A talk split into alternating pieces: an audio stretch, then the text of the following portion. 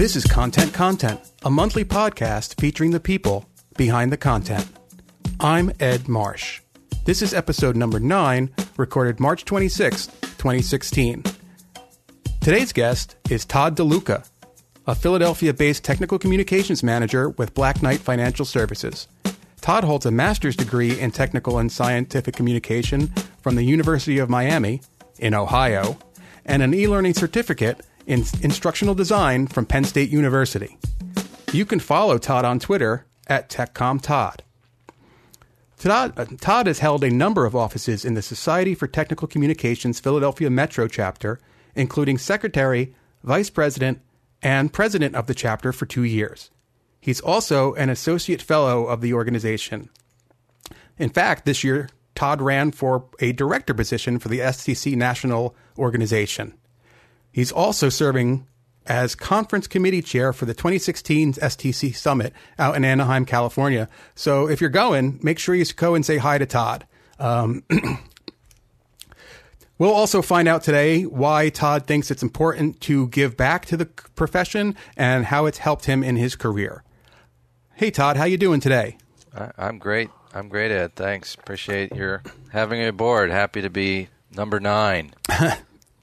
Awesome. Thanks for ha- thanks for coming on, uh, and thanks for your patience. We've had some, uh, or I should say, I've had some microphone and hardware issues. So this is uh, take two or three, but uh, brand new microphone, and we are ready to go. So Sounds t- great. Cool. All right, Todd. Well, um, you know, why don't you start off by telling us about your career path in technical communications?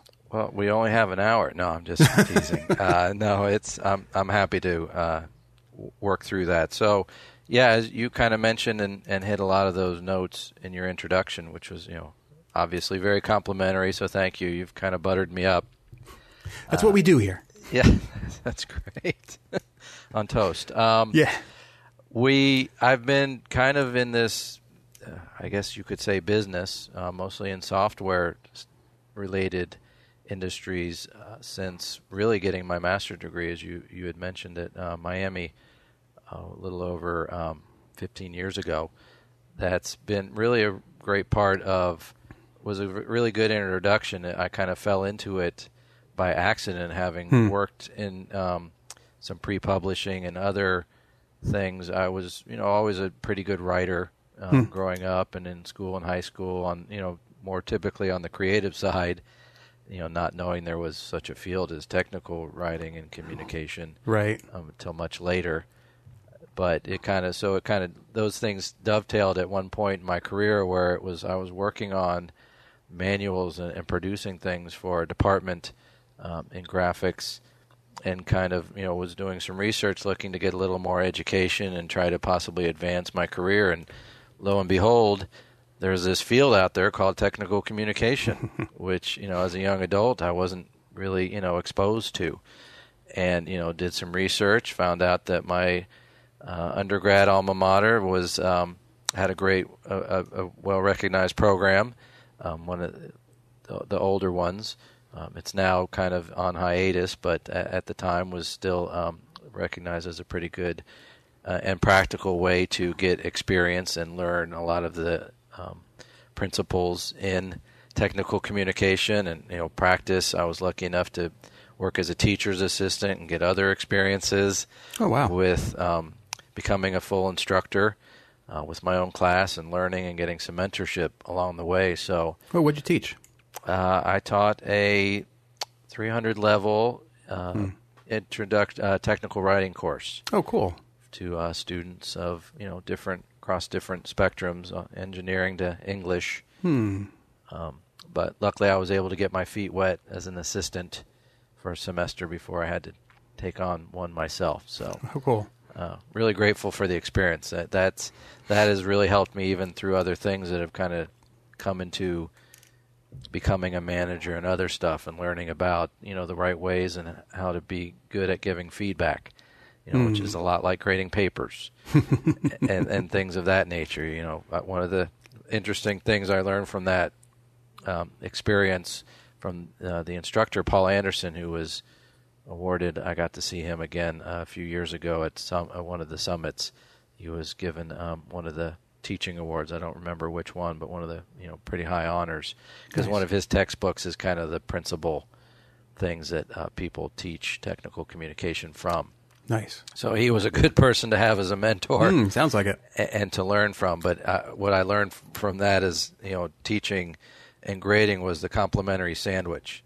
So, you know, in giving feedback, so you start out with something positive, then give opportunities for improvement and where things, you know, might need adjustment, and then you know follow that up with you know some other praise or something positive there. So. Uh, I've tried to learn and, and do that lesson as even a manager during those fun times of the year we all know as um, performance appraisals.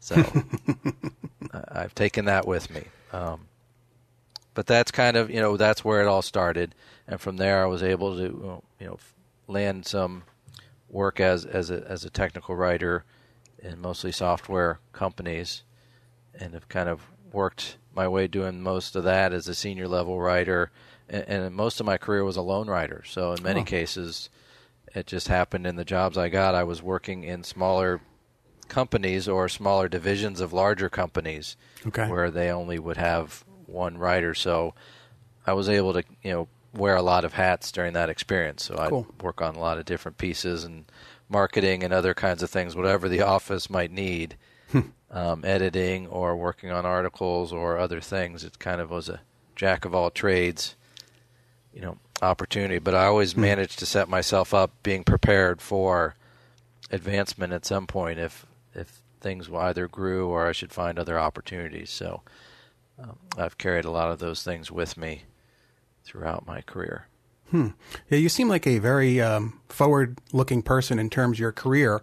Um, and it's funny to take a step back. Um, I used to teach high school marching band part time, and uh, I've never heard it put quite the way that you did as complimentary sandwich. Um, I really like that. That might be the title of the show. Um, so it's funny to hear that though in in that context. Um, that's pretty funny. So um, going back to your career and your career advancement, uh, it um, I think you're the first technical communications manager we've had on the show. Um, can you tell us what it's like for you to have uh, become a manager and now, if I remember correctly, you're uh, basically managing remotely? Can you tell us about managing a remote team and, and how that works out for you? Yeah, of course. Uh, sure. It's been an, an interesting journey, um, so to speak. So, one of the things that kind of happened, it, it was really, I won't say it was by accident that I became a manager, and it wasn't really by design either, because the opportunity was very interesting and you know pretty unique in that I, I, I mentioned in our pre-conversation before this podcast that I, I'm currently on my fifth manager reporting structure Yeah, up the chain in five years. And so what has happened? What happened in my current career, and this is with the same company that has kind of been swallowed by larger and larger fish. I've just Oh, managed okay. to keep in the eh, keep in the fold, and you know, been brought into the mothership over time. Um, and I'm, I'm still around, and, and Black Knight is kind of the, the latest incarnation of that that that journey with the with the groups I've been um, involved with. But the manager opportunity really came up ad hoc in a way.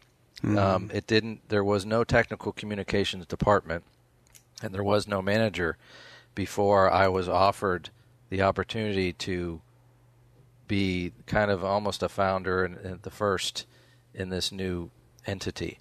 It really happened by accident in a way. Um, it was apparently designed. I made a good enough impression that they realized that there were these other kind of disparate writers working on some other products that they wanted to kind of bring together, and you know be led by someone who was a little more experienced and could kind of guide future work in that area. They had been reporting, I think, somewhere through the product, one of the product teams, um, and you know the opportunity came up, and I you know took advantage of it. I was really um, honored and pleased to you know to give it a go.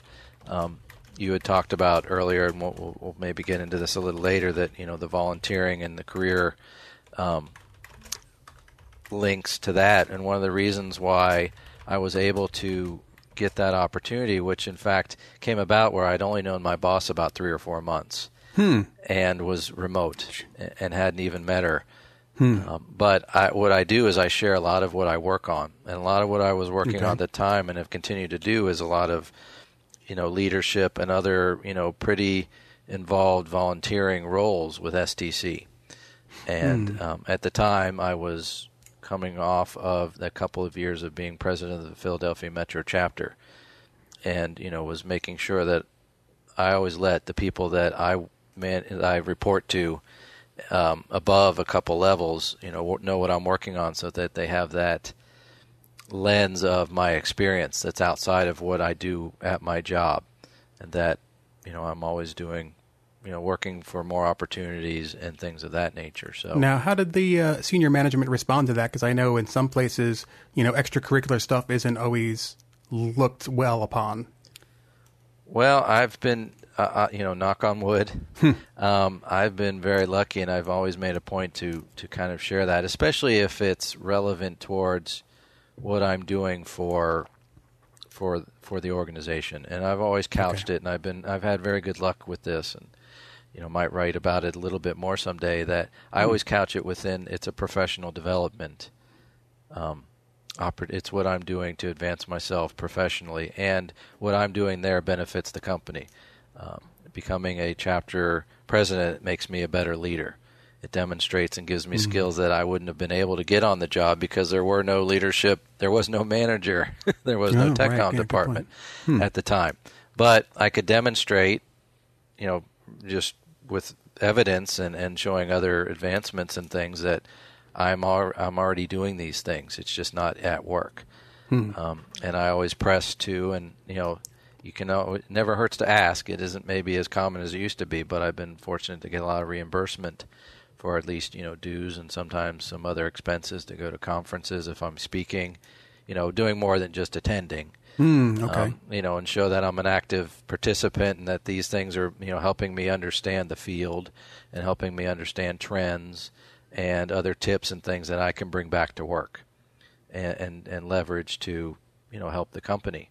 So that's really, you know, again, I, I, I'm, I've been, like I said, very fortunate to have gotten a lot of support for that. But I also, you know, try to give make my case. I'm always there's one thing I really do is I always work to make my case, and I always have a lot of documentation and rationale for why these things are important and why they should care, and the benefits that they get from my doing this stuff. And things like STC, which is a professional organization, is a little easier case to make than you know possibly some other things as well. So, you know, again, a lot of the years I was a lone writer up until the point where I became a manager almost overnight. Okay. Um, so that's where I was really honing my craft and doing other skills and getting other opportunities that weren't available to me in the small organizations. Hmm. Um, and it's you know I can argue it's it's paid off uh, thus far. Hmm. So, how is it um, transitioning to becoming a manager and then having to deal with a team that's remote? I mean, where, well, first, I guess, where is your team, um, and how often do you keep in contact with them, and how how are you uh, communicating Right. back and forth with them? Yeah, so good question. I've been a, a manager for almost of this a small department, it's technical communications department. I say um, I manage two and a half people, so one one of them being part time. Okay. Um, but they, I work outside. I'm a solo, so um, work remotely. Uh, we don't have an office outside of Philadelphia, so I work. I've been working from home almost full time, coming on almost three years now. Uh, the team that I manage, one of them is remote. The two, two of them uh, work in an office. It's in Sharon, Pennsylvania, which is uh, kind of near um, Pittsburgh Oh wow. And I've had I've had opportunities to go there. I haven't been in over a year actually, um, seeing them in person, but there were a few um, opportunities for me to visit that office and meet with other people and things.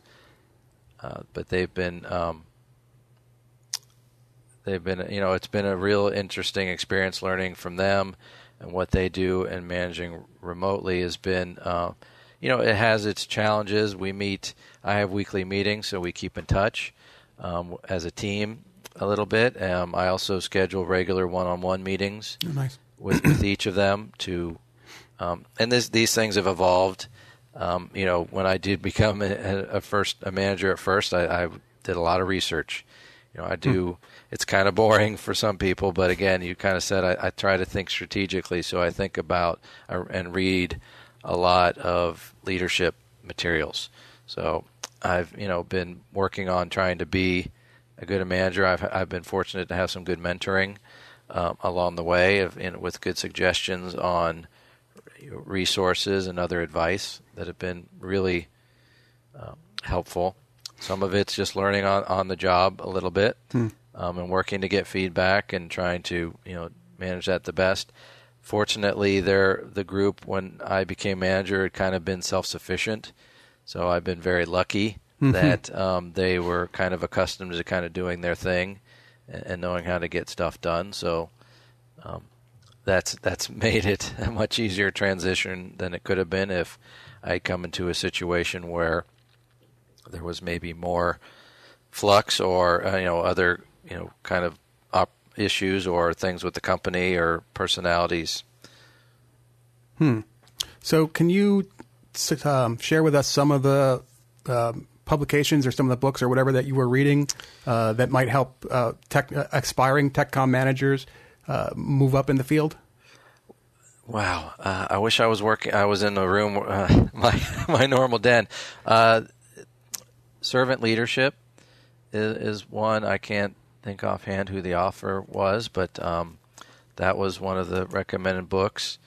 Um, I've also read a lot of the the, the normal, you know, um, some of the standards, but of course now I'm drawing a blank, unfortunately, and I'm tethered to the to the microphone to go no take worries. take a look at some of those. But um, what we can do too is maybe share some of those um, and link to them from the podcast.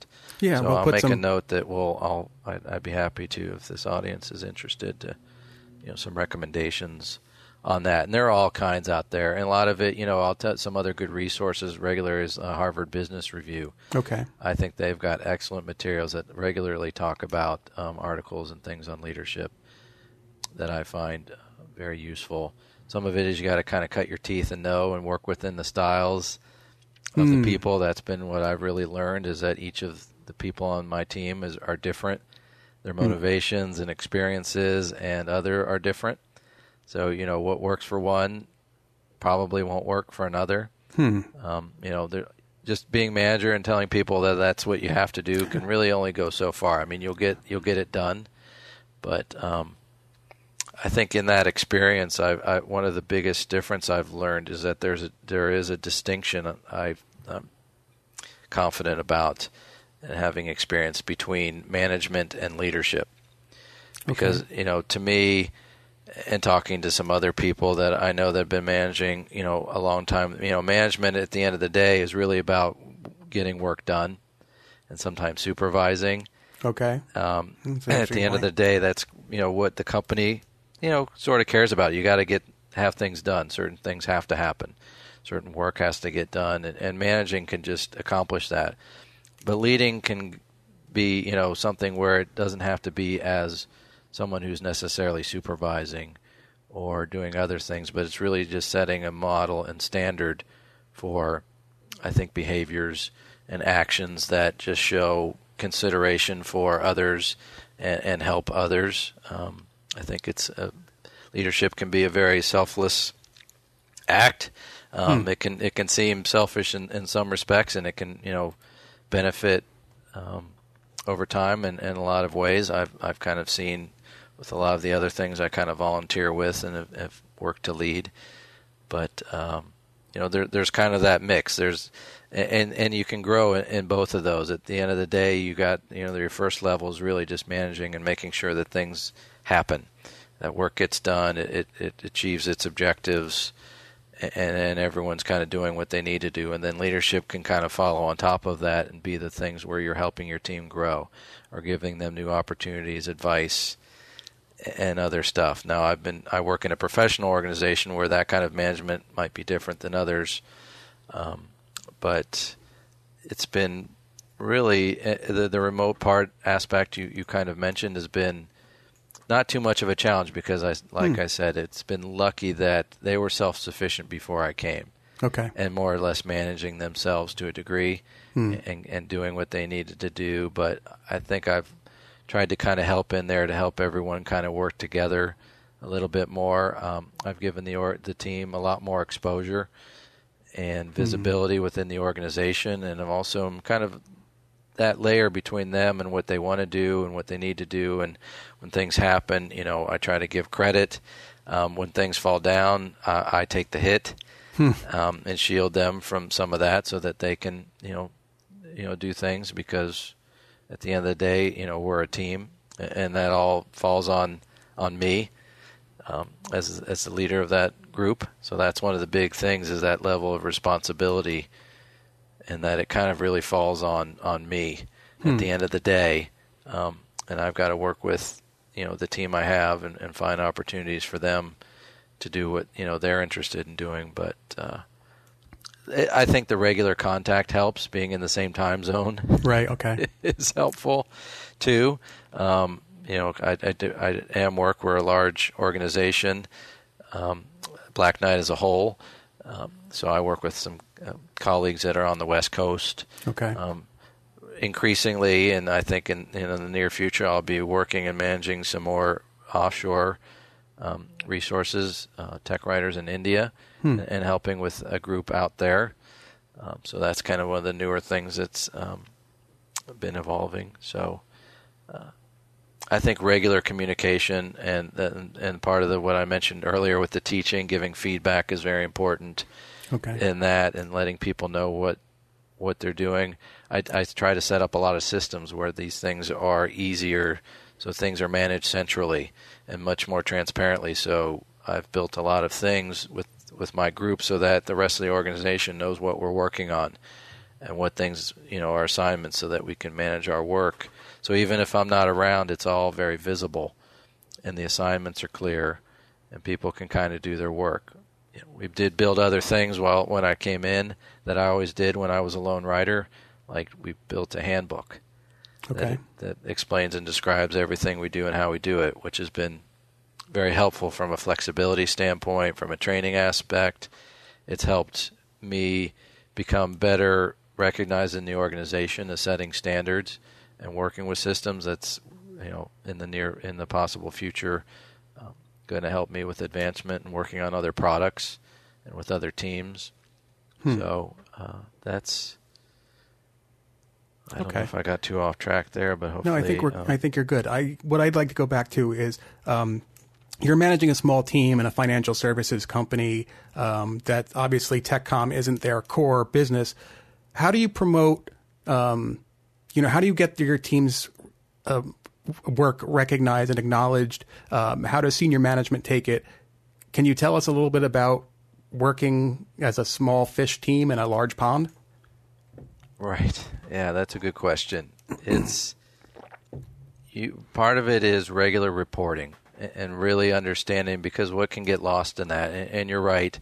Uh, technical communication, documentation are not probably the most valued um, ingredients in, in what we do. Uh, I don't know what you're talking about. but but we recognize that and, and, and it's not I don't we don't dance around it we don't pretend and hope that people think differently.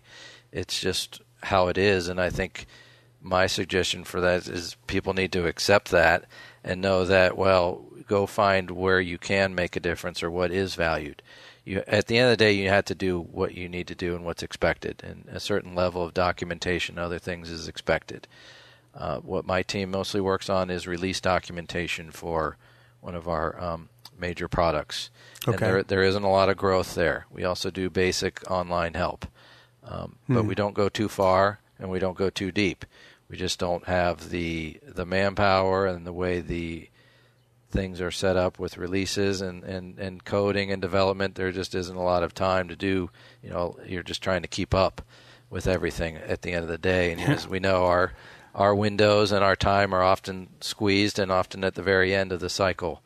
Um, and trying just to keep current has been, you know, a normal challenge. Uh, I have worked to keep keep things as system driven as possible, so things are as consistent, we know what to do and how to do it. Um, we have worked to try to use existing tools. We don't use anything fancy uh, because you know there isn't much. Financial services as a whole is usually a little behind the curve in technology. so you know deliverables like spreadsheets and PDFs are the expectation of our audience Okay. and our user base. Um, anything more than that is probably just not, you know, we're not there as a, as a technology. We don't do localization. Okay. Um, we're a domestic. We do, we do mortgage loan software, so that's that doesn't really travel much um, Hmm, and have okay. much Makes need for translation. So it's primarily in in the United States. So you know, a lot of ways it's simpler. You know, we don't have a lot of those extra um, complications or advanced type things to consider. But what we do try to find, and what I've worked on and, and learned a lot in the last uh, year, is a couple of important things of keeping people informed of what we're doing and how much work we really do do. They may hmm. not see a lot in release notes and other things, but they not they don't always realize. Well, we're working on four releases simultaneously Right. Okay. and we're working on a base product. Oh, and by the way, we're working on three client specific projects. And we're doing all these other things. So I've really built out a system and I've used the tools we've got with SharePoint and other stuff that is makes all that very visible and transparent. So people can always see the long list of things we're currently working on and, and the long list of things we've done in the past X number of months.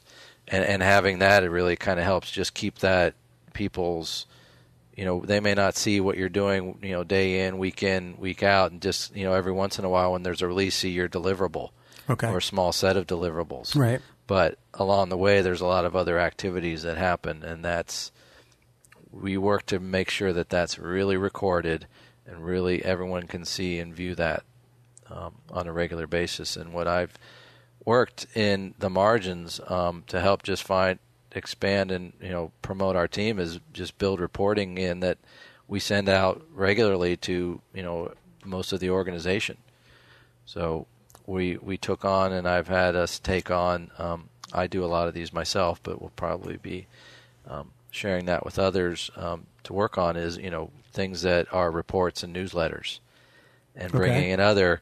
Now it was selfish in a way because a lot of it was I want to let people know what my team's doing, but I also want to help other teams know what the organization know what they're doing because you know communication you know often can be a challenge because in our organization sometimes a lot of people don't know what who's doing what Right. and who's working on what so you know reporting on those kinds of things and helping people find stuff that you know they may not always see has we found a lot of success in that. In fact it's one of the things i wrote about in the october 2015 article um, for intercom. I called it technical delivery. And that's you know one of the areas we expanded into or I expanded our team to is, is a kind of a new, a no man's land, sort of no one really responsible area of kind of expanding our reach and what we hmm. do. I don't limit ourselves. We're technical communication. We're not necessarily documentation, though. A lot of people would kind of put us in that, you know, that milieu, that small container. Well, I've broadened that container and busted it out into other places where we can, you know, have input. And a lot of it sometimes has been just because we we want we need help in those areas because we're connected to them. You know, the better things get delivered, the better our documentation and quicker it gets out, and the more, you know, people see it. You know, Right, so nice. it, we we kind of help. I, I stretch at the margins and try to find those gaps of where can we take on more to help not just ourselves, but you know, make our help everyone else with getting our product out there more, so that it is more visible and it is better utilized. Um, a lot of times it was before it was kind of we just did our thing, we posted it out on a site or two, um, sent an email to a few people, and that was it. Now it's regularly reported in reports that go out to hundreds of internal people and hundreds of clients that see it every week of all the things and changes we do Oh, cool. on a regular basis, and it's gotten so much traction Hmm. and so much recognition um, from especially influencers and decision makers in the company who are seeing this activity that weren't they weren't much exposed to it before. Hmm. um, and really has made a big difference. You know, we're not growing, but they're also we're also a lot more recognized and understood as a valuable you know part of the you know collective Yeah, I think a lot helping of teams, others yeah. I think too. a lot of teams struggle with that. I know our team does as well as a two-person technical communication team in a very large financial firm. So, um, can you share with us what kind of communication and what kind of reporting you're saying? Is it basically uh, you're sending a spreadsheet around every week to senior management or to managers and clients saying this is what we're doing, or how are you getting that recognition? Yeah, and it's it's evolved actually. So what it started with, um, I had this idea that you know people, and, and part of it was driven by clients and uh, complaints, or a lot of requests we got and questions regularly, and that's a great place to start. So I, that's my recommendation too, is you know what what kind of questions do you get regularly as a, and then mm-hmm. some of ours were, well, where's the documentation? Even though they know we've they've been told 20 times where it is, or I didn't know that this thing was updated. How come I didn't find out about it? Or you know, are are they asking those either those questions for themselves or are they on the behalf of a client? Oftentimes, you know, because they're they've got their day jobs, they're busy, um, and so people aren't always going out to look for when has something been changed or updated or added.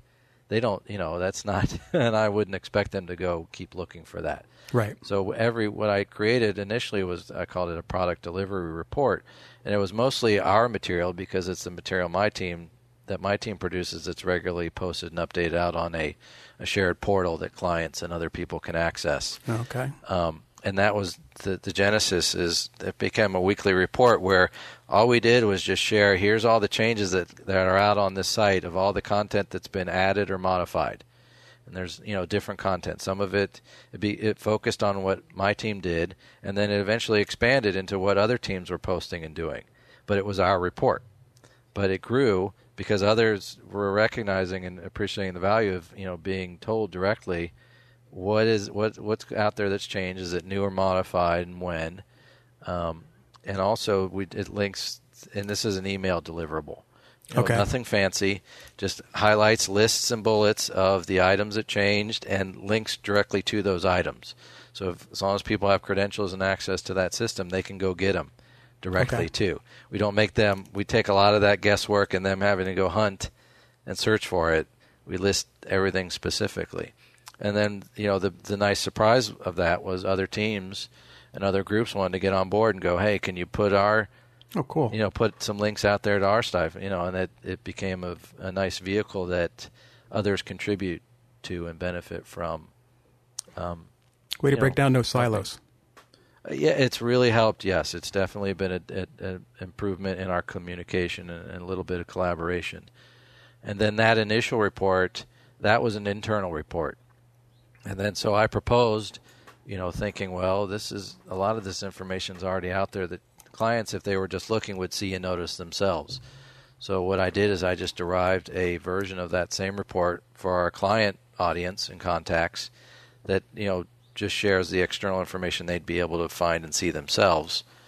And so the two one report became two reports. That that second report is an extra 15 minutes of work, Hmm.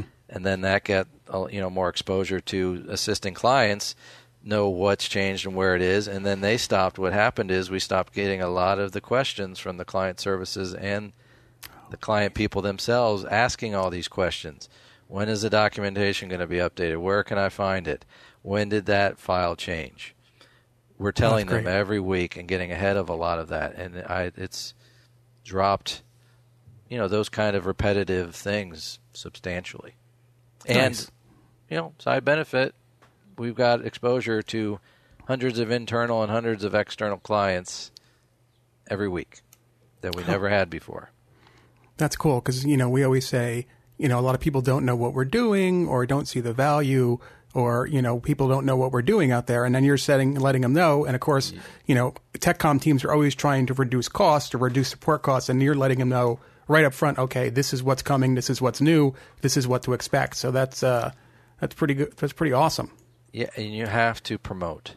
I mean, this is you know for as a department, for personal in a company, externally, is you know you know, you you have to let people know what you're doing, because otherwise they don't know what you're doing or just assume you're not doing anything more.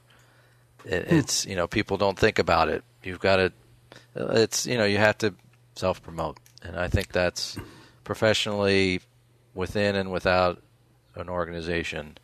I think those things are, are important to do. You don't have to be over the top about it. A lot of it's just matter of factly, but um, along the way, you just you know people won't know what's what's happening there, and you get your one chance during an interview, you know, a performance appraisal or something mm-hmm. where you're mm-hmm. trying to remember what you kind of did. You know, it's you got that one shot, and by then it's probably too late. They haven't been aware of that all at the you know during the course of that year. Um, so it's really been helpful because it also tags and, and tracks what we're doing.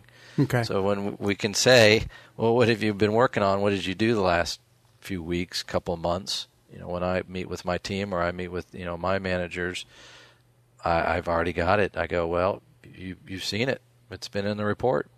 Right. Okay. So a lot of TechCom folks are, you know, they're always head down so, you know, some of us work in solo environments, some work in very small teams, and some of us, you know, aren't terribly extroverted or would know how to promote themselves. Can you give us some tips on, you know, just how to promote your as a team and even, well, I guess as a team and as an individual? I think that's the that's important to um, have some information about that. Can you can you share? Oh yeah, absolutely. That's you know that's a good question, and uh, you know I don't want to give you know the audience here an impression that uh, I'm something different than you know I'm, I'm, a big extrovert or other stuff. In a lot of ways, I'm I'm very much the same, introverted by nature. You know, I've evolved over time to know that if I want to you know do more and get ahead or do other stuff, you know, you got to kind of put more out there. So you do. It is risky. It is a little scary um, there is definitely a lot more exposure to it, and with that can come more more asks. Hmm. People, you know, when you're doing more, people ask more. But then that's been one of the benefits of, oh well, you put this newsletter together. Now this isn't a TechCom newsletter. This is a, you know, um, a newsletter that I created. Uh, I'm sorry, a report.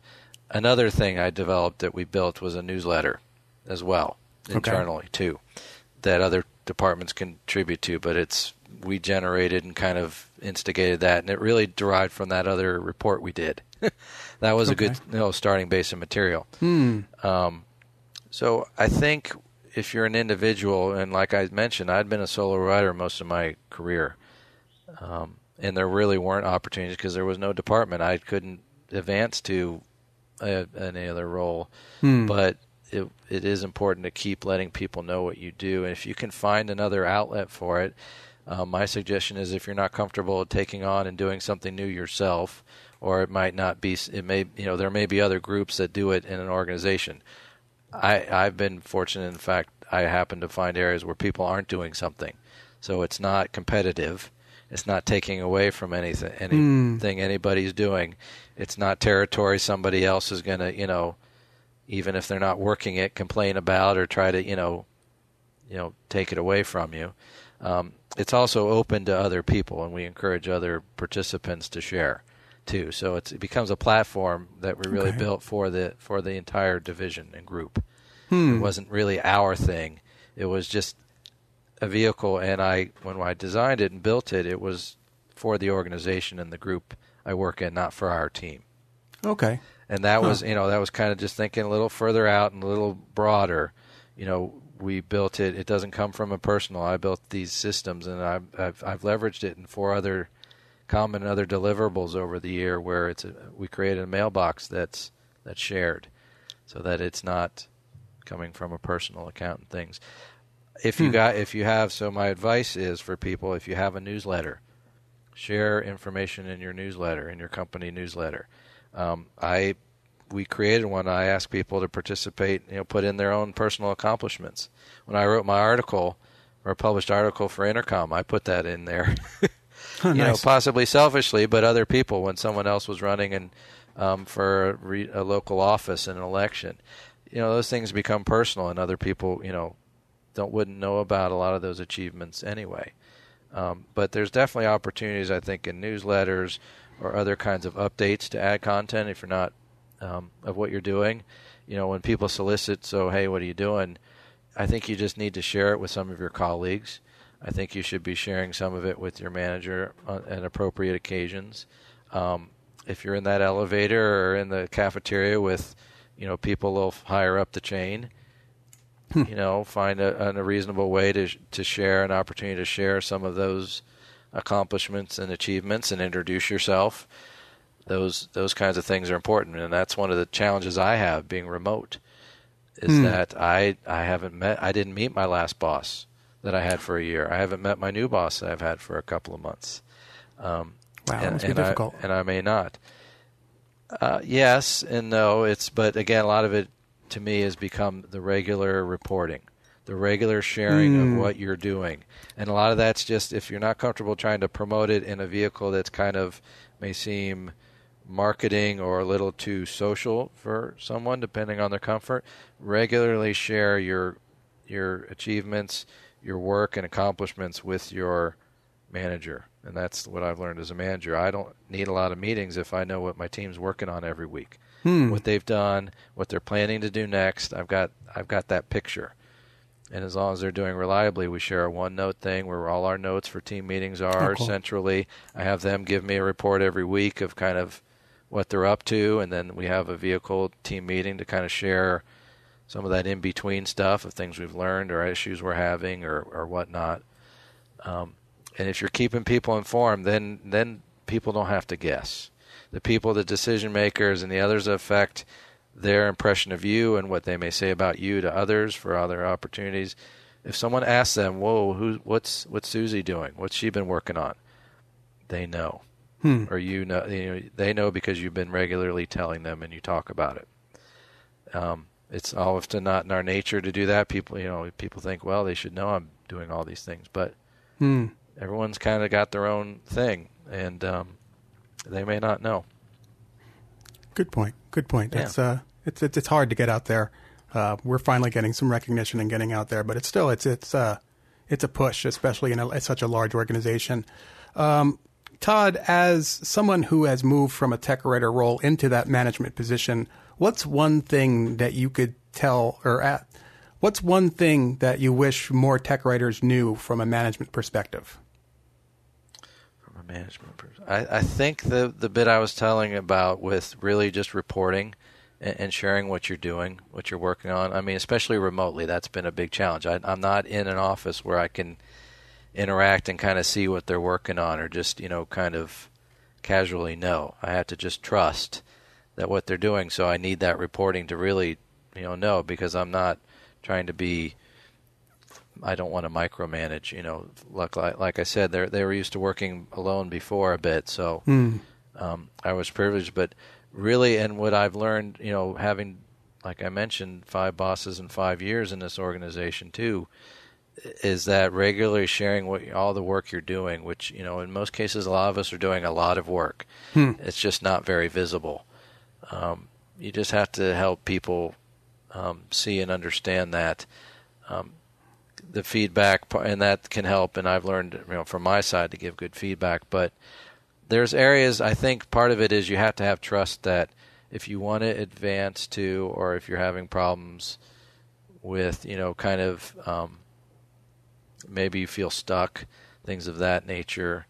Uh, I think what you also have to do is you have to do more. You have to set yourself apart in a way too, and, and set the expectation that well, if you're looking to do more advance, you've got to you know initiate and do a lot of that yourself sometimes, because a lot of us are busy in other things. We may not see or know what you're interested in, or what you might want to do. But if you can show, hey, I've been doing this, I've been doing some coding work on the side and building this app, um, you know, show that to your manager. Let them know the things you're doing. I share a lot of the things I do with STC. You know, running for office, national office, being on an international conference, uh, being a chapter leader of a regional chapter. Those those things really set me apart and gave confidence to my managers that oh, this he's really you know looking and doing these things out there um, and, and has some of that experience. Um, there's probably a lot of things people do outside of work that they might be able to translate into other um, opportunities, or at least show that you, you're you've got other kinds of experience than what they you know see in day to day work. Right, and that leads to uh, our next topic, which is um, all your volunteer work with the STC and outside. And you've even done a presentation called Volunteering Your Way Up the Career Ladder. Uh, and we'll put that in the show notes on edmarsh.com so we can share that with everybody. Um, can you tell us how all this volunteering and all this work has helped you other than the, the you know the promotion side of it? Oh, yeah, absolutely. That's uh, a great question. Uh, it's, you know, Summit uh, STC has been a great um, organization. You know, there, there, are others out there, depending on you know what the audience's um, you know profession and things are. Of course, STC is Society for Technical Communication. Um, it's probably one of the premier you know professional society organizations for for people uh, um, in our general profession. Uh, a lot of this was involvement with my career too, and my interest in wanting to you know get more involved too. At some you know certain times you know you may not want to do a lot more because of what you might have going on. Hmm. Um, these days, a lot of my work outside of the normal day job is STC. Hmm. Um, you know, volunteering. You might call it work because you know, again, at this point, it's a lot of it's a lot more than usual for most hmm. people. Right. Um, but a lot of those opportunities at some of these more national roles, you know, all started at the regional and local level. Um, part of it is I got a taste for it. I had a moderate amount of uh, success and good experience from it. That you know that got recognition, and that got a lot of got a lot of visibility with people who are influencers and people that have been mentors and encouragers and supporters. Mm-hmm. And that's what I've found with STC. And that's kind of why it's there, is really to support what someone wants to do with their professional lives um, and, or within you know that particular area. There are a lot of really good, supportive, um, nice people that want to help. And I've taken advantage of some of that and the opportunities because there are always, you know, volunteer opportunities. Um, a lot of that became leveraged into what I do now. Um, you mentioned that presentation. I do a lot of speaking now. In fact, I have to mm. prepare after this for an upcoming interchange STC conference in Boston, and then um, the Spectrum conference a couple weeks after that in Rochester. Hmm. And then, of course, I, am not speaking at Summit. I'm helping chair that program, but those things have kind of really dovetailed and you know worked together, and they've kind of built into it now. I've I'm at a point where in my career I'm I'm feeling ambitious. Hmm. I'm motivated.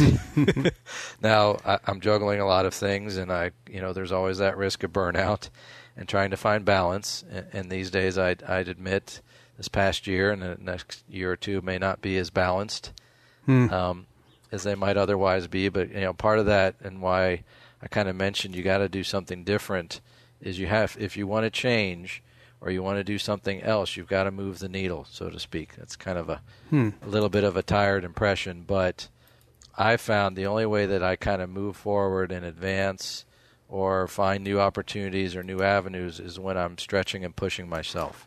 So it's it's been hard in a lot of ways, and not everything I've done has been you know completely successful. There have been some you know hiccups and falls and skips along the way and all these things that I've done. So, but I've learned so much. It's that learning from failure, and you know, failure is is within a different context. But you know, some things sometimes things just didn't work. Other times it's you know you kind of miss, you know, you strike, but you know you you, you got to keep swinging.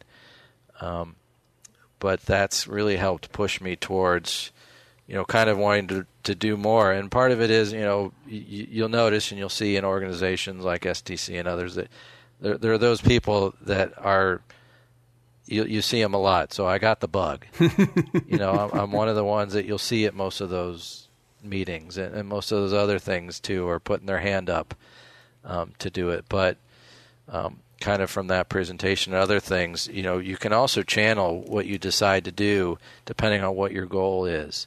Um, I kind of recommend in a lot of ways if someone's not sure, well, you know, sign up for something a little bit to kind of see how it feels.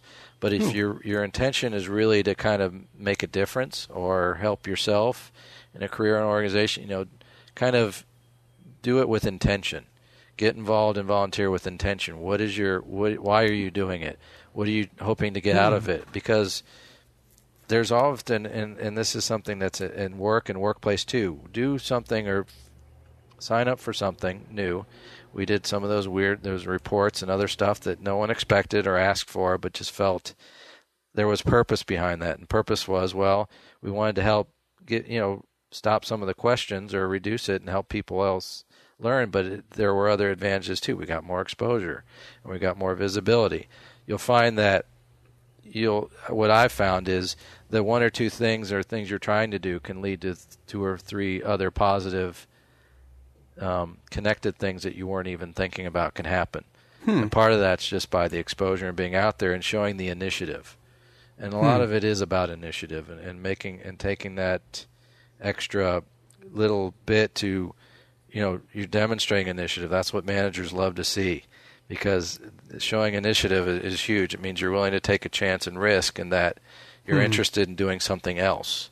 You know, but you have to kind of, in a way, move that needle. You got to you got to shake off rust, or you got to show that there's something different in movement. People notice movement.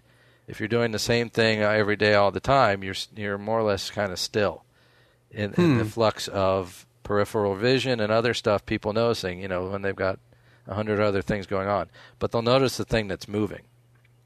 And if you're moving, whether it's signing up for something dif- different or new, or I volunteering for something at work or in an organization, that's what kind of sets you apart and gets you noticed for other people to hopefully, you know, bring along. But you know, sometimes it's just you got to just move to move. But the other time is, you know, depending on what you're signing up for or going for, it takes a certain level of commitment but you can do it with, you know, what do you want to get out of it, and that'll kind of help you motivate uh, doing that. You know, I speak so that I can, you know, learn more and get better experience, so that I'm a better presenter, and that I'm a better person at work. I present myself better, and the things hmm. that the team is doing. Now that leverages. I, I kind of got the bug. I enjoy doing it. Part of it is giving back. You know, a lot of it happens to be with STC. Um, conferences and things of that nature. So I've kind of been there and in a lot of people's shoes. So I, I try to help, um, you know, pull them in. But a lot of it is, you know, you need to do it with knowing that you can benefit. You know, being selfless, you know, can can be selfish too. But I think the selfless part has to kind of be the standout because people recognize it if you're in it to do it for you or others. And if you're doing it and it helps others and it serves others, and brings them along and helps them do something that they do um, easier or makes their lives or job a little easier, you know, people respond to that, and that really, hmm. and they bring you along. It's a lot of fantastic advice there, Todd, for career and and volunteering. Um, you know, really, you know, makes me think. Just you know, in my day to day, it's like, oh wow, I could, yeah. It just it uh, it turned on light bulbs for me, and I hope everyone that's listening um, there's a gets lot, that same advice. Yeah, there's a lot of room that people don't realize they have, and, and part of it is I, I'm a risk taker. I take okay. a lot of chances. You know, not everything works out, but again, part of it's that movement. People know that I'm willing to try that, or you know, you know, a lot of it is I propose things. A lot of them I propose a lot, all the time and maybe half of the stuff I propose actually comes to fruition or gets approved or gets traction. But okay. sharing and going even through that process of proposing things, even if you don't even give it to somebody, really kind of sets the tone for what you it makes you think about, well, what am I trying to do? What do I want to do? What kind of is pushing me? Where do where can I make a difference? Hmm. that's usually what it is. I'm usually trying to fix a problem. Something okay. and it's often something frankly I'm annoyed by or irritated with. and my proposal is I want to fix this nice. and stop having that irritation, you know, in a way that's repeatable and systematic or other things. Um, and, you know, I want to take charge to fix it. You know, that's part of my mentality. Um, but there's always a lot more play. I encourage folks within whatever you're doing to do it. You just sometimes it is, you know, you just got to ask you may not get it, but if you don't ask, you won't. Hmm. You know, if it's permission or if it's, you know, don't, I don't, you know, it's that whole thing. I don't ask for permission. I usually ask for forgiveness. and more often than not, that has been, um, has had the bigger, bigger payoff. So you've had a quite a big progression in your volunteer career from chapter secretary, vice president, president. Um, you know, you became uh, the chair for the STC Summit organization, and you also ran recently for a director position. How much of that was you going out there and saying, "Okay, I'm going to do this," or how much of it was you got noticed, so someone asked you to take on a larger role? And what's it been like making that progression? Wow, that's a good one. Uh, it's been really.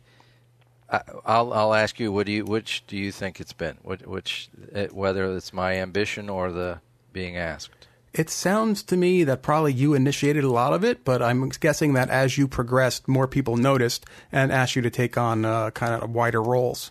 That's exactly what's happened. Woohoo! Yes, you nailed it. So that and, and that's again, it's taking that chance and being, you know, a lot of it is I've signed up for these things recently in the last two years that have made me nervous as all get. and you know, I've had, you know, and I've had to put in a lot of, you know, some of these roles are rather large, you know, especially like the uh, summit role and things that you know are, are, good chunks of extra time, some weekends and evenings uh, for that. But the more I've done and the more I've kind of volunteered and participated, uh, you're right. It's been a progression. Exactly that people notice, and then the people that notice are usually the decision makers and other people that are and influencers. And when they're noticing you, they bring you along, and it's been very supportive. And I try to hmm. do the same thing when I notice people at the chapter level that are doing stuff that I'd like to be bring on to my team. I was, you know, asked, or people volunteer you or me for have volunteered me for some of these things and said, "Oh, by the way, we think you know we've noticed what Todd's doing over here and at this level, and we think you should approach him about participating at that level." Ah. And now I've you know in recent years I've turned some of those things down because I just didn't wasn't necessarily comfortable with it. Hmm. I did not have plans to for a lot of these roles, um, and they weren't on my agenda. Frankly. I have a hard time saying no. So if anyone asked me, I would probably say yes, even if I didn't have the time. Well, that's a big part of is saying yes. That was one of the slides on the huh. presentation. Is you kind of have to say yes when being asked. Um, if you really want to, you know, try to kind of move that needle again. I keep using that phrase, but yeah, it works. It, it, it changes. I mean, it has to, you know, kind of progress there if that's what you want. Um, hmm. But even anymore, I, I'm of the opinion that you know, given just with all the media out there and social media and what people know about what's going on, you know, standing still isn't an option anymore. You know, you had to keep up, hmm. you have to move. You know, if hmm. you you know everyone's it's you know you can call it a race, you can call it whatever you want, but um, you can't stand still. Right. Okay. You know, and the level of what kind of race you want to run, at what level of competition, you know, can of course vary, but everyone's moving at hmm. some level, and if you kind of have to keep up in a lot of ways, and and maybe that wasn't as much the case, um, you know, years ago, but nowadays with everyone coming on and there's just you have to keep learning too i learn a lot i i hmm. research mm. and i read a lot I, I try and know to kind of keep up with certain uh, social media things and all all the rest of it. But a lot of that has been, like you kind of mentioned, you you hit it right. It's been progression, but based on a lot of it, the exposure and visibility, and the work I've been doing, being recognized and noticed by other people who have brought me in. So a lot of the leaders in STC have recognized and seen me present. You know, and you know, a lot of this is a culmination in the last couple of years where I've been presenting at Spectrum or the Conduit uh, Philadelphia hmm. chapter and those kinds of things and people recognize oh well look at he's what what he's sharing and, and doing and oh he's he's someone that volunteers and does do these things hmm. so we're gonna you're gonna ask the people you think are likely to say yes good point yeah. Not, you know beyond the people you see and recognize i mean if you're invisible or not really out there people aren't going to see you but when you're doing this too you're also sending the message that hey i participate and i volunteer hmm. and i'm you know interested in helping or giving back and doing those things. So really, that's been the culmination. It wasn't; these things weren't designed, um, but they've been great experiences, and, I, am really glad that I've done them because they will help me um, on in the job I do. they'll help me. They give me skills to do other new things at work. So a lot of the things with conferences and stuff, I used to I did that at the Philadelphia conference. Um, that that exposure and experience helped me with the summit part. That and the speaking, um, and participating and volunteering, you know, within the program team last year. Uh, those things all really just dovetailed, and a lot of it's, you know, some of it is knowing the right people at the right time, and when Hmm. the right opportunities come Mhm. up, and if you're out there and visible, and you know, participating at a certain level, you know, you, you, you become one of the, the candidates out there. And I've, I, I understand that now in the roles I'm in because I'm having to recruit and find candidates Hmm. to join a team or look to replace me. You know, succession planning was very important when I was a chapter leader. And it's important in the roles, other roles I have now is you can't move on until you have someone that's going to replace what you're doing now. Hmm. And finding that leader, and then you know, I course documentation's up our alley, so making sure that's all documented. you can fly the coop if someone knows that. Oh well, that's there's someone in mind, or someone that's available and possibly has enough experience to be trained, and we have all the materials for someone to do that. Let's pull them, this person, into another role. Hmm. Um, so I got off on another little thing, but I found that to be a kind of important nugget in my opportunities is that I create those by having myself being allowed to move on to something else, whether hmm. it's I, I've I've done it enough, or I want to step into something else. You know, it's all set up for the next person's right in line. I tell That's crazy. That's great how you tie it all together with your volunteering and how you know. Obviously, one of my questions would be how has it helped your career? And obviously, you just tied that all together, saying, okay, succession planning, and it sounds like it's an integral part of your career, and you wouldn't be where you are without that level of uh, extracurricular participation. Right. I think that's if people are, you know, you ask me for advice on something, if if they want to move or, or try to advance or thing, you need to have a plan. Do it intentionally of how how are you going to how is someone else going to fill your role so that you can move into another role.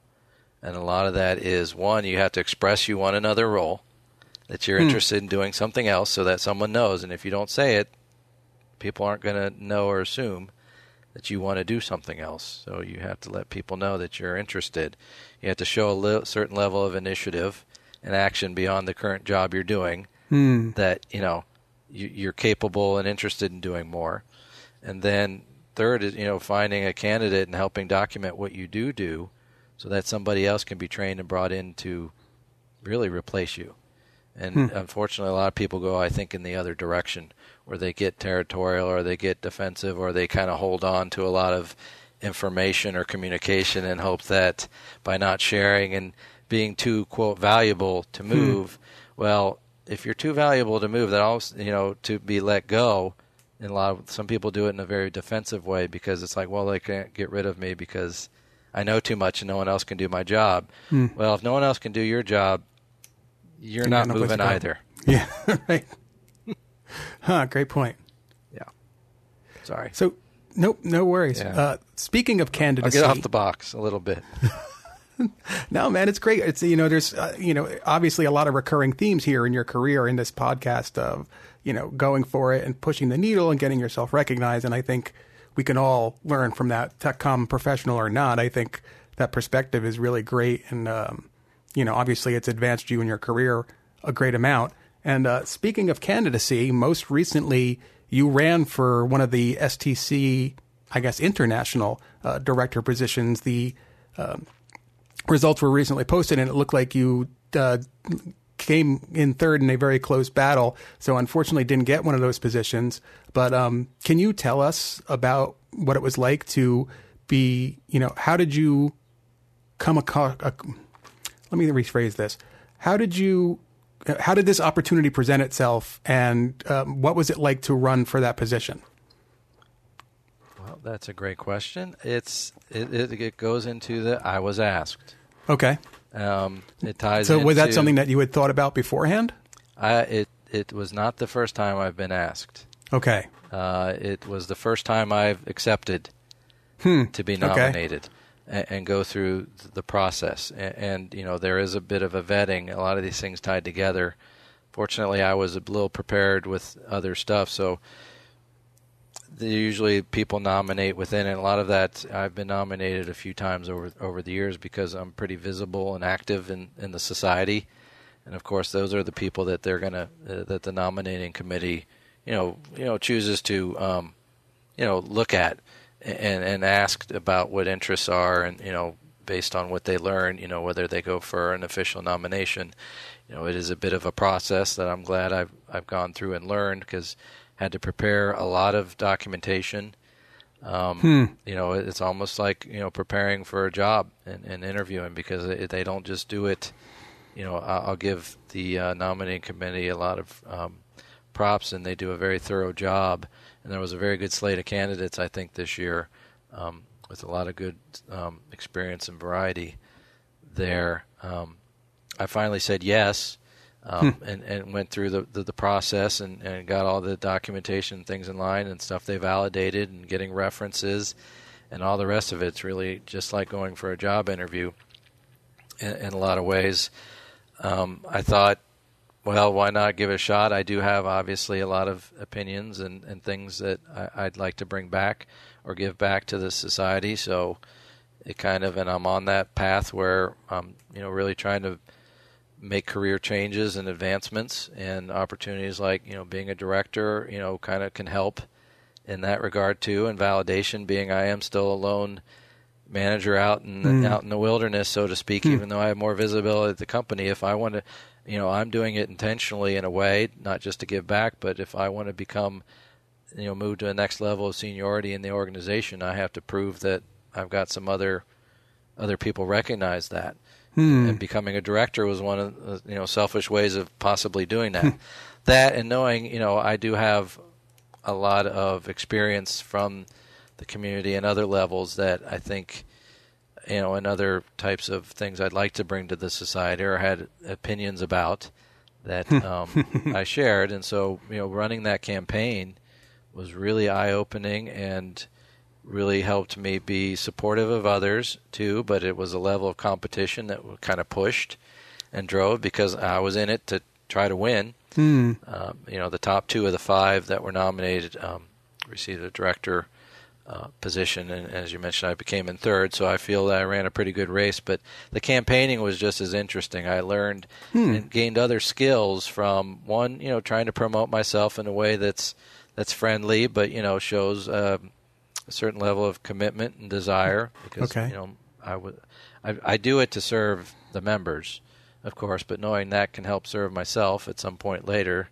hmm. you know, is is just you know a practical um, one way to kind of think about that. But I, I did definitely have an off a lot of ideas which I shared, so I had to get a lot of that down. So on my Tumblr blog and some other postings on LinkedIn and things, I said, well, why do I want to be a director? What's the platform I want to run? On, and what what's important about the benefits of the society for its members. What other things could it do maybe a little better? You know, I, I was, mm. you know, my, I was motivated to be there to make a difference and to help improve, uh, because I think the things that are in, in, from my experiences, you know, there's always room to keep improving and adjusting. It's a very competitive landscape out there for tech com professionals, uh, you know, across the mm. spectrum and and the, the STC can you know continue to find ways to help support that. Um, but it really helped me get an idea of what I what what do I believe in, and, and I wrote all had to I wrote all that out, and, and that exercise was very valuable towards knowing what hmm. what are my core values, a little bit, and what do I stand for. So hmm. I, I'm out there so people can d- judge based on and and you know make a choice in the election on based on what I'm saying. And and and I'm also finding out you know does that resonate? And hmm. you know it resonated a bit. Maybe it didn't resonate enough for me to be you know elected in one of the top two positions but it was relatively close.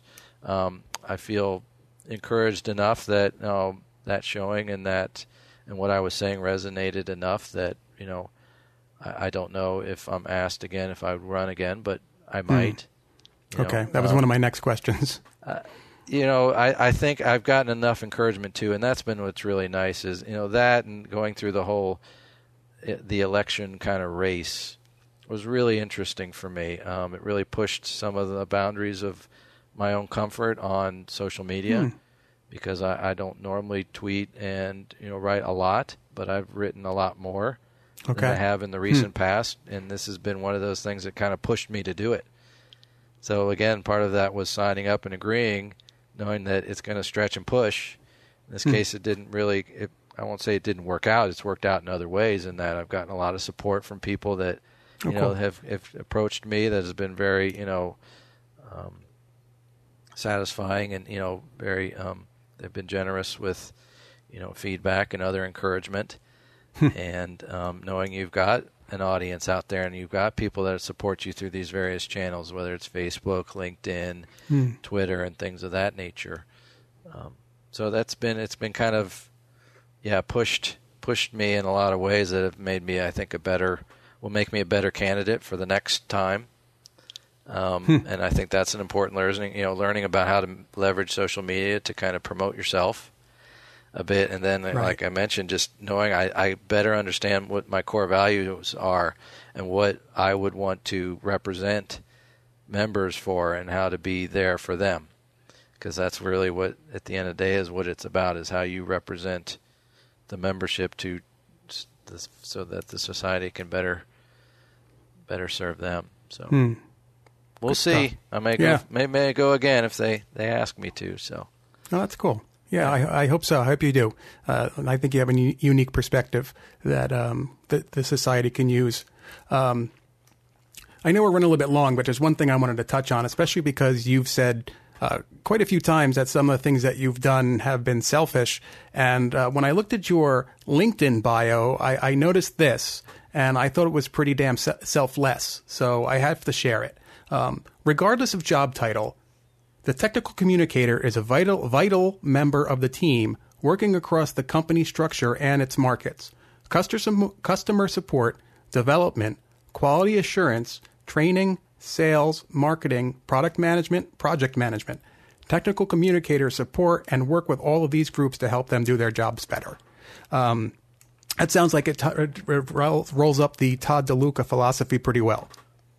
No, well, thank you. Yeah, that's you know I'm not actually lo- actively looking for work, so I wanted to put a profile out there that just helps, and that's part of what the promotion and other stuff does is when you're letting people know what you do, and when you do it to try to help other people, you know you can go along with the Zig Ziglar and all a lot of the other things that you know can be out there. It's like when you're helping others, you're helping yourself, hmm. whether you see it or recognize it, and that's totally been my experience, I think it's the experience of a lot of people that kind of grow and become leaders, is that at work I find ways where I can support and help other departments, because then you build good, better relationships. It becomes a little more collaborative, and if you're supporting them when times come, when their opportunities come around, or other decisions are made, they're there and going to support you.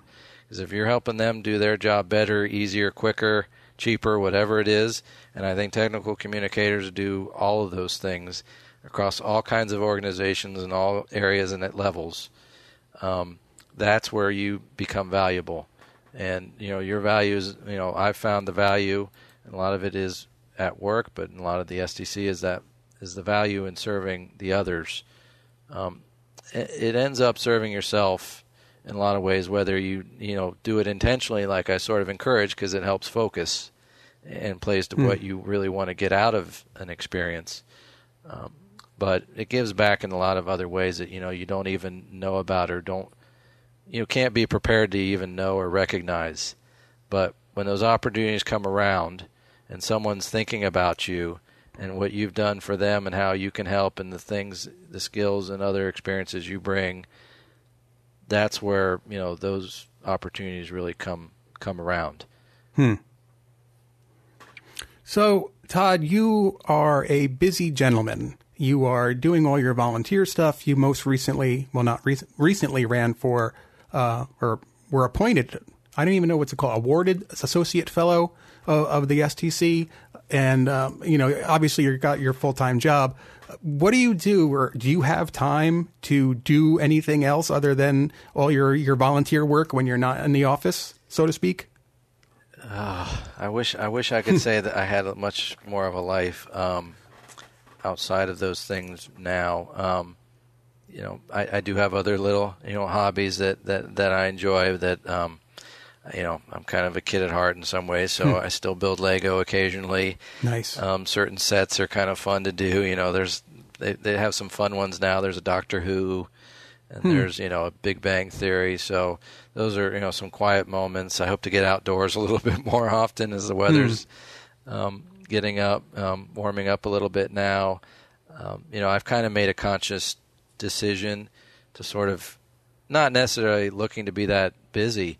A lot of it's just dovetailed into what's been offered and what's been asked of me lately that are, you know, frankly, opportunities that are in a lot of ways too great to pass up because, you know, um, having the chance to, you know, be the chair of the STC Summit, you know, that's one person's role once a year. Um, and, and it's a pretty big one. Um, And that's been an amazing experience. I've had a great team to work with and, and leveraged a lot of stuff um, there.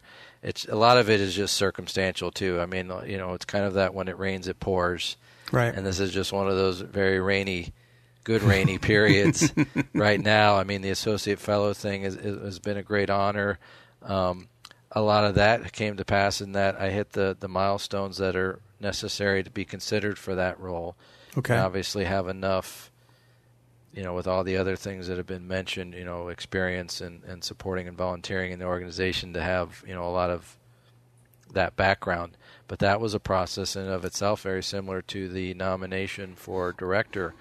Um, but having preparing for the director thing and having that, you know, all that prepared and ready and all that documentation and preparing for that may get doing the the application for consideration of associate fellow. I kind of leveraged both of them. I almost got in a lot in a little ways two for one. I just need to, you know, Repurposing content. yeah, exactly. so a lot of that happens just to be circumstantial, but it's like, well, it's just another little extra bit to, you know, for this great opportunity while it's here. Hmm. I, you know, I, I grabbed it. Um, so yeah, I hope to get out a little bit more. I hope that you and I get a chance, opportunity to go out. I do, you know, like my craft beers and, and some of those other things. So um, I do try to get out a little bit more. It just happens to be for STC at some of the upcoming um, conferences up at Interchange in Boston and uh, Spectrum up in Rochester. They both do very good shows. And if if it weren't for um, some scheduling for next weekend, I'd, I'm sure I'd be participating at the um, the Conduit Philadelphia Summit. And kudos Right, to yeah. you. I'm, I'd, I'd be trying to go to your session if, if I wasn't out of town. Hey, yeah, I was uh, disappointed to hear that you won't be at the uh, STC Philly Metro conference next week, which is April the 2nd. Um, I'll actually be presenting, and here's my little plug. Um, I'll be presenting for the first time. I'm excited. Um, I'll be presenting social media for technical communicators, and I'll be sure to put that up on SlideShare. So when people actually hear this, uh, they'll be able to download the slides and maybe, you know, uh, maybe maybe that'll expand to a larger presentation role somewhere else. But um, I was hoping to see you next week, and I know that usually there's a nice after party with some great beverages. So uh, I'll raise a glass to you next week, Todd, and uh, hopefully I'll see you maybe at Content Camp later this year or someplace else. Yeah, no, that's great. TechCom Todd, I'm out there, so that's it's, you know, with a lot of the audience, it's kind of I've tried to build that brand so it's something easy to remember and search for in the, the different vehicles, and that's been an experience too. Just trying to do that as part of that little bit of exposure and promotion. A little bit is you know trying to do that, and I I suspect knowing you know your experience, and I think this is really the second time you've presented. You've yeah, know- I, did it our chapter level, and now it's right. uh, I'm expanding to the regional Yes, level. So that's, and that's the path I've followed. So you, you'll, yeah, we'll see. You, you may be getting the bug and, and doing more, but I, I hope you enjoy it. I think it's it's it's great to give back, and, and doing these things is, is a lot of fun. You learn a lot, and um, you know I'm really grateful for this opportunity and experience. You know, to be number nine on your Hmm. content content podcast. I've heard really great things. You've had a number of really just to be considered with the list of all the other people you've had um, on your show. It's been, you know, it's it's a great honor, and I'm I'm happy and pleased that you invited me. Well, man, it's been inspirational, I have to say. You know, you have a lot of great insight about being a technical communicator and getting yourself out there and all the promotion and you know giving back. I, I've always believed in giving back. So to have someone on the show that's doing that level of activity, I think is fantastic, and I hope that it inspires others to get involved. Uh, if not in STC, in, in something that they're passionate about or something that they love. Um, so, Todd, do you want to tell us real quickly um, where your Tumblr is? Are you keeping that active? It's somewhat active. It was really my first foray into working to um, kind of blog um, gently. uh, eventually, I do hope to you know have a WordPress site and really collab, you know, pull together a lot of these resources and things I've done experience wise, which I had to do. So I'm gonna I'm gonna repurpose the content nice. that I did for the uh, those other applications for STC. So that was that was an interesting exercise to really Oh, see cool. that path um, there. But really, I try to be a little bit more active on uh, LinkedIn. Um, Okay. As TechCom Todd and, and Twitter a bit to support and you know promote what you know a lot of speakers and other people in our profession are doing um, out there, and I hope to become a more regular blogger. It's again part of it's, you know, it is you know a lot of things going on, but yeah, it's been good experience. I got more through that and doing the election on trying to blog a bit. Hmm. Um, it's really kind of helped get the juices going and kind of inspire me to you know to do that a little bit more regularly. So, but if you look up TechCom Todd, one word, two D's on the Todd, you'll you'll you'll see me out there, and you know I hope to. Um, I, I know we'll we'll hang out in the in the near future, and you know any of your audience, you know please send me a note, contact me if I can help you with anything, whether it's advice or other things. You know that's I, um, that's why I'm out there is you know to give back and help support from helping people learn and you know maybe avoid some of the things I've done. But you know part of it is scraping your knees and getting some of that other practice. You got to work those muscles if you want to build them. Nice. And you know Good analogy. it's it's been it's been a heck of a ride. So, and this is another culmination in being part of the Ed Marsh's uh, content content podcast is just another huge feather feather in the cap and a, a milestone achievement. So Nice. it's been nice. a good honor. Thank you. Yeah, you, you're hitting relative fame now, a small bit of fame. But uh, thanks again, Todd. And uh, I dabble a bit in WordPress. If there's anything you need, let me know. I'm looking into doing our uh, chapter site in WordPress now. So I'm learning a ton in a virtual machine. And uh, of course, edmarsh.com is on WordPress. So uh, I'm a little familiar. If you need some help, let me know. Um, I'll be in touch. Cool. Awesome. And we'll have to get a beer soon. So you can find me on Twitter at Ed Marsh. And of course, uh, you can find show notes for this episode and all the other episodes at edmarsh.com. And you can subscribe to Content Content Podcast on iTunes. Uh, you can go to edmarsh.com slash podcast and get the RSS feed if you're on Android. You can also now listen to the Content Content Podcast on TuneIn Radio which I found on my Alexa is pretty cool. And um, also, the Google Play Music Podcast Store will be uh, already has us on there, but uh, Google hasn't decided to make it available. So when they do launch that, you can get us there as well. And if you can, if you're on iTunes or you go to iTunes, please let us know how we're doing. Write us a review and let others know about the podcast. So um, hopefully, I'll see some of you next week at the STC Philly Metro Conduit Conference. And Todd, hopefully you and I will get together soon. And uh, until then, everyone, thanks again. Thank you, Todd. Have a great day. My pleasure. Cheers. Thank you. You too.